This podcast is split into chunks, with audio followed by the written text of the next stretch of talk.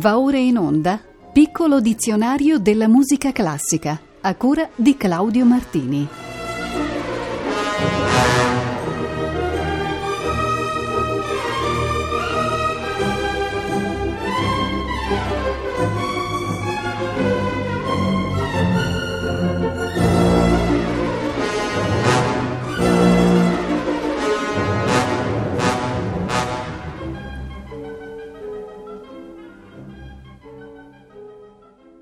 Buonasera a tutte e tutti. Riprendiamo dopo la pausa estiva con la puntata numero 164 del nostro piccolo dizionario della musica classica. Il primo termine di oggi viene dal tedesco ed è Orgelbewegung, ossia movimento per la riforma dell'organo.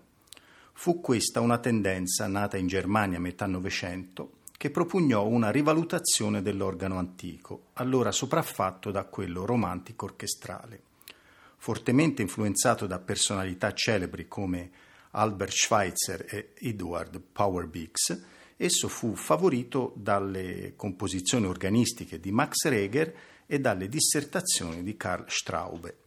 Nato con un interesse precoce per le esecuzioni storiche, il movimento criticava le esagerazioni percepite nella costruzione di organi sinfonici, ma alla fine generò eccessi propri e sfiorì rapidamente.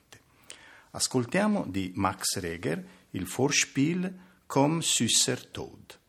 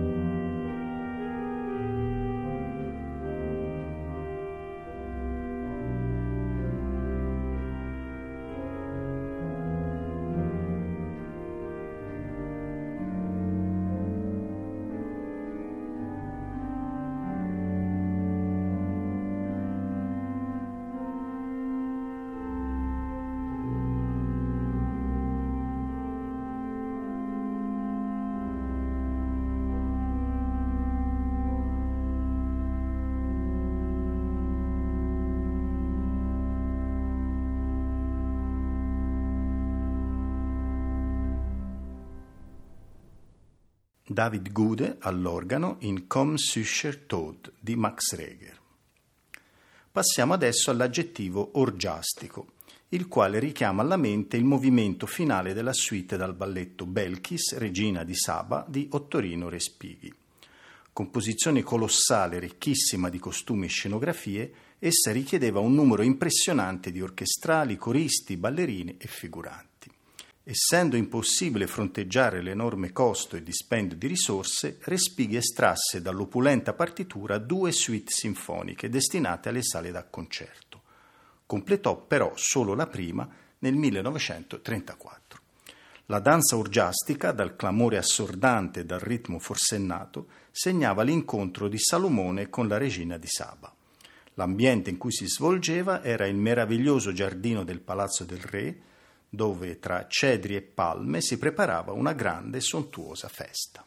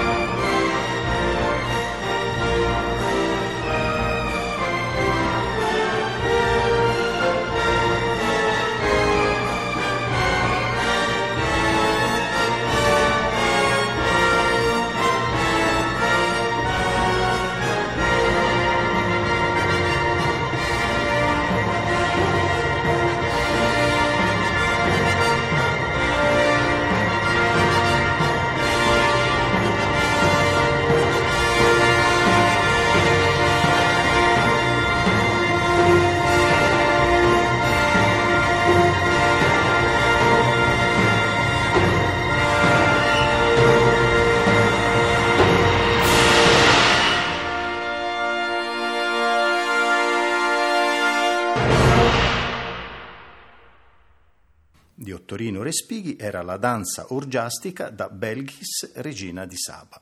La Filarmonia Orchestra era diretta da Geoffrey Simon.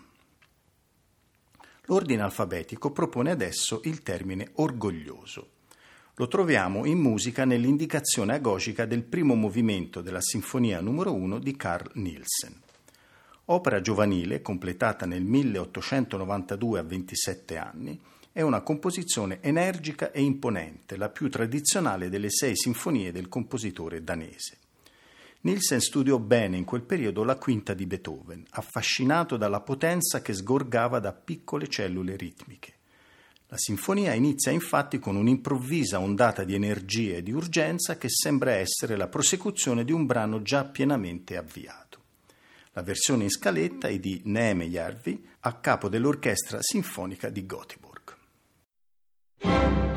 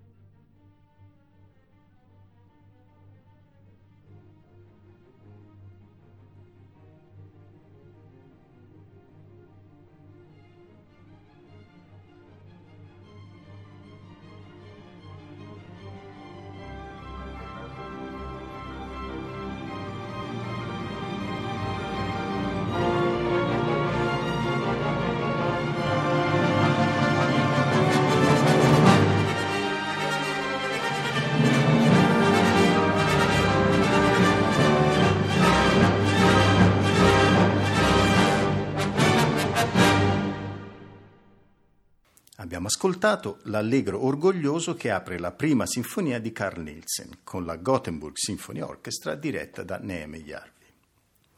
Dopo orgoglioso abbiamo in scaletta originale, aggettivo che indica in musica il riferimento ad una composizione autonomamente creata, frutto di un'ispirazione personale mai conosciuta prima.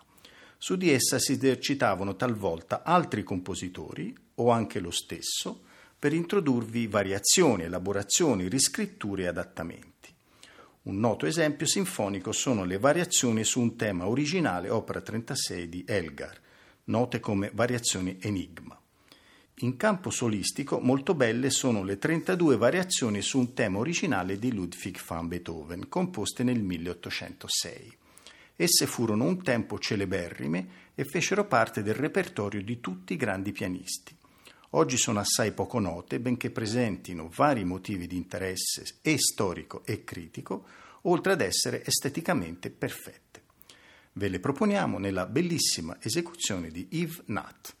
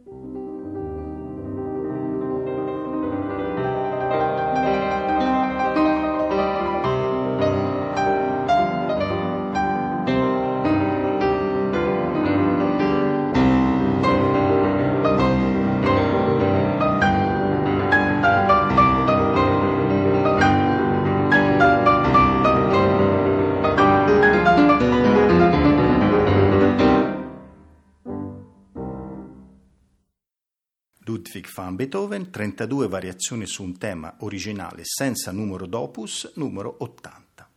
Yves Nat al pianoforte. Voltiamo pagina e analizziamo il lemma ornamenti. Essi sono quegli svolazzi di note non essenziali a portare la linea generale della melodia o dell'armonia, ma utili invece per decorarla o abbellirla, o per dare all'esecutore l'opportunità di aggiungere espressività ad un brano. Ci sono molti tipi di ornamenti, dal trillo al gruppetto, dall'acciaccatura al mordente, dall'appoggiatura all'arpeggio e anche altri. E molto varia è anche la quantità di ornamentazione in musica, da molto ampia, specie in era barocca, a relativamente poco o addirittura nulla. Un esempio estremo di ornamento come fioritura è contenuto nel notturno, opera 27, numero 2 in Re bemolle maggiore di Chopin specie nella sua parte centrale e finale.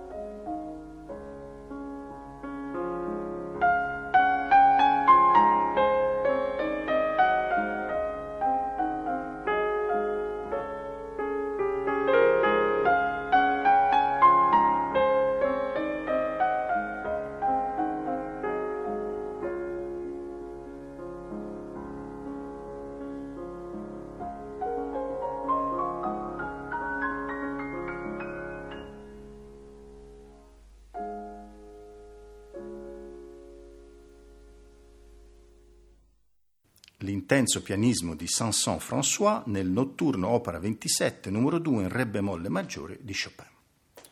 L'aggettivo collegato al sostantivo ornamenti è ornato, ossia arricchito di elementi decorativi. Ma il significato in senso più lato può anche essere quello di elegante, ricercato, prezioso.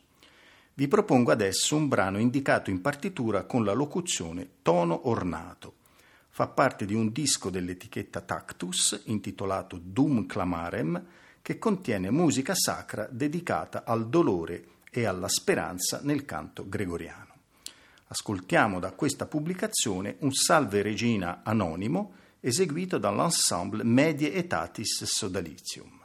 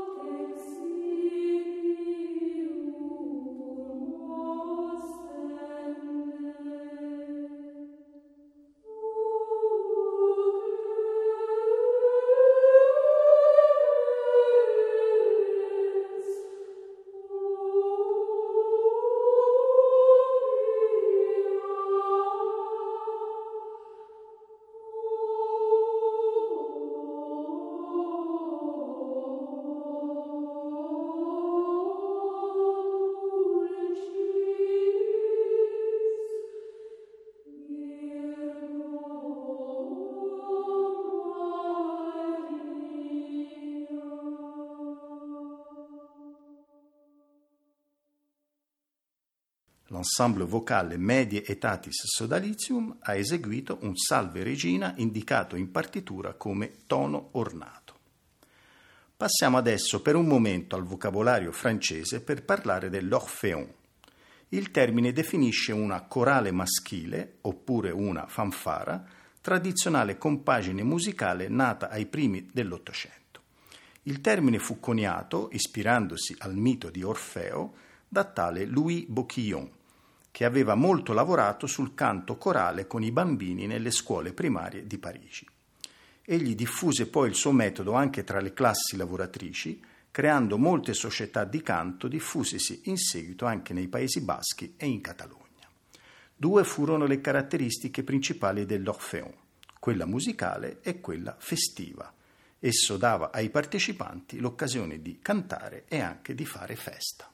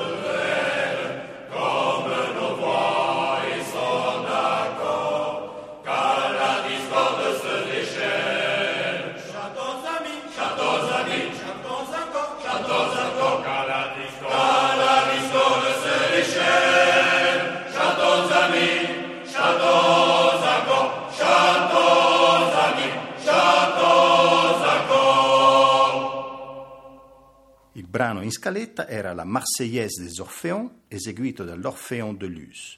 Era un canto tradizionale della regione pirenaica francese, di compositore anonimo, mentre le parole sono attribuite a tale Santis. Giungiamo adesso al lemma Osanna, che abbiamo già incontrato nella versione ortografica che usa all'inizio la lettera H. Ma esiste molto diffuso anche Osanna con la sola O, con lo stesso significato, ossia aiutaci, salvaci, rivolta al Signore. Osanna è una interiezione biblica che si trova come acclamazione liturgica nella religione ebraica e cristiana ed è il saluto di reverenza e adorazione che nel Nuovo Testamento le folle rivolgono a Gesù che entra a Gerusalemme.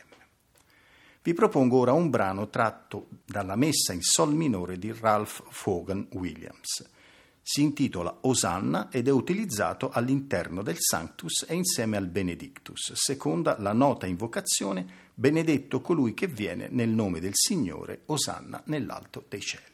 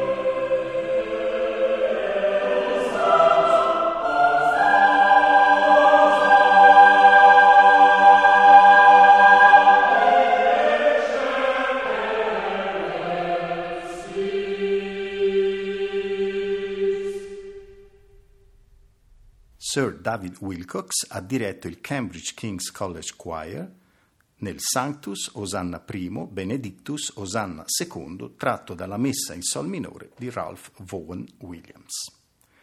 L'ultimo termine di oggi è l'aggettivo oscuro, che nel campo musicale va inteso soprattutto nel senso di tonalità cupa, tendente al nero o difficile da interpretare, oppure anche indeterminato, vago, misterioso, poco limpido. Il pianista e compositore trentino Edoardo Bruni, fautore di una nuova e personale tecnica compositiva, la panmodalità che intende sintetizzare e superare la dualità tra tonalità ed atonalità, ha composto il trio ricorsivo per clarinetto, violoncello e pianoforte. Esso si apre con un allegro oscuro, il quale riassume bene i diversi possibili significati menzionati sopra.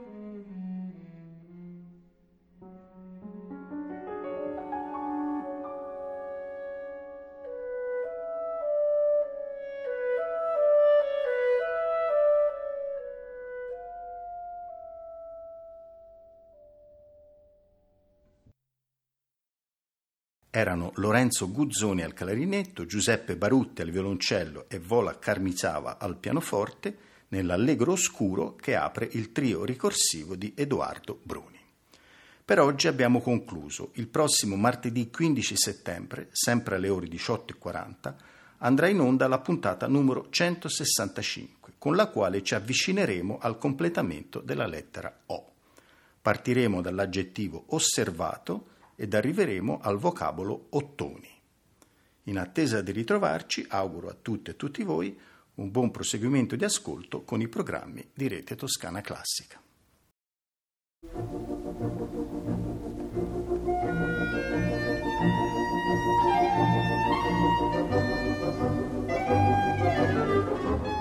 Abbiamo trasmesso Piccolo dizionario della musica classica a cura di Claudio Martini.